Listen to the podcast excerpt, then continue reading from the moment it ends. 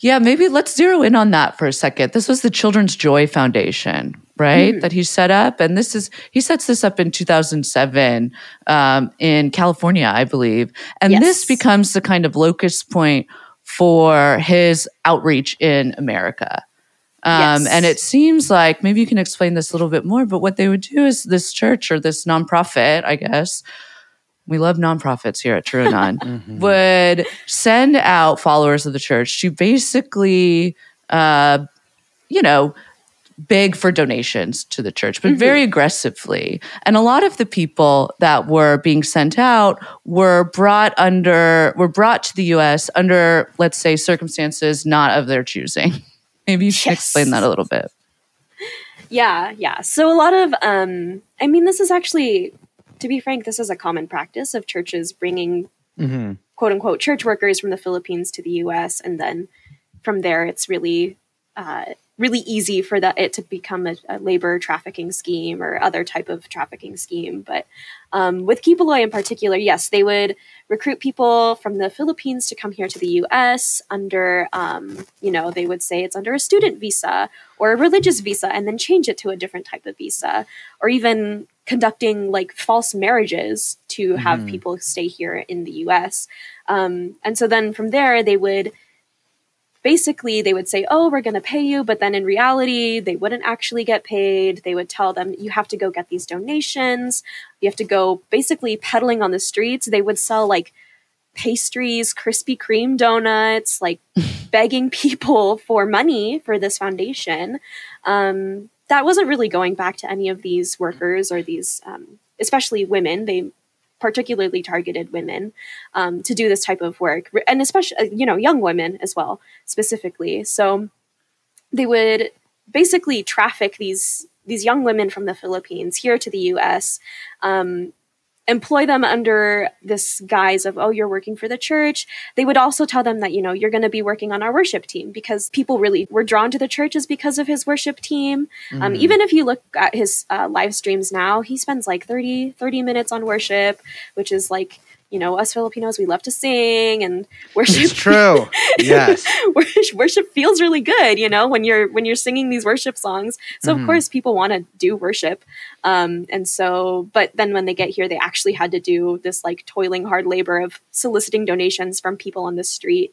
And then even when um, they were doing this, you know, there was a lot of physical threats, a lot of uh, verbal threats against these women um, if they weren't doing their job enthusiastically enough or getting enough donations. There was, um, yeah, just a lot of different ways that they would threaten these these workers and these women. Um, and put them in like really vulnerable and, and scary positions, especially because I think the people that he was recruiting were mostly women from the ages of 12 to 25. So really, really young women. Yeah. One thing, one thing that I, I read about is that, uh, I mean, because they have children's joy, not just in America, but other countries as well, yes. including in the Philippines. Yes. And what they would do is, uh, you know, they would take like bus loads of little kids, right? Like the, the, the children of congregants. And they would, you know, take them from their parents, mm-hmm. presumably either out of school or out of work, and they would send them to different areas, you know, put them all in a shack, like kind of crammed together, and then they would make them pretend to be orphans or deaf and mute or blind and mm-hmm. beg for donations for for children's joy. And, and another thing that they would they would have them do in America is they would have them pretend to be other nonprofits and there was a uh, organization in Hawaii. I can't remember exactly the name of it. It was a it was like the biggest like homeless outreach organization in the state, and they had mm-hmm. been told by some of their uh, their members and some of their donors that these little kids had been going around asking for donations in their name, and then when they asked them for some kind of credentials, they actually pulled out little children's joy pamphlets and stuff mm-hmm. like that. Mm-hmm. And so, was, eh, you know, they, they they know what they're doing, and there's also there's really there's no uh, there's no indication that any of the actual money went towards anything like this. Like that's oh, yeah. that's another thing I think to make clear. It like it seems pretty clear, and certainly the FBI is alleging that all of these donations actually just went to uh, Quiboloy's just like per- his personal coffers and the coffers of the people that were surrounding him. Oh yeah, yeah. I mean that was it wasn't going to yeah the children. It wasn't going to the people soliciting the donations.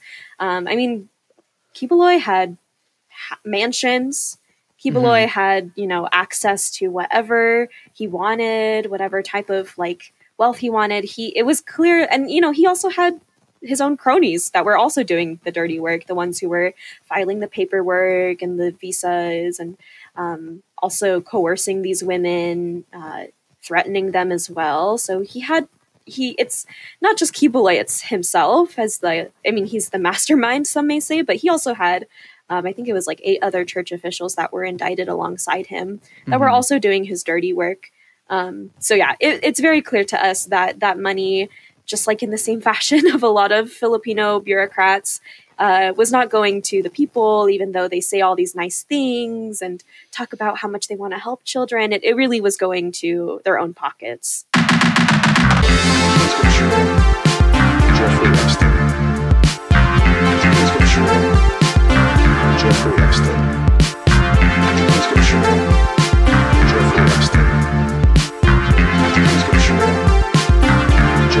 Jeffrey.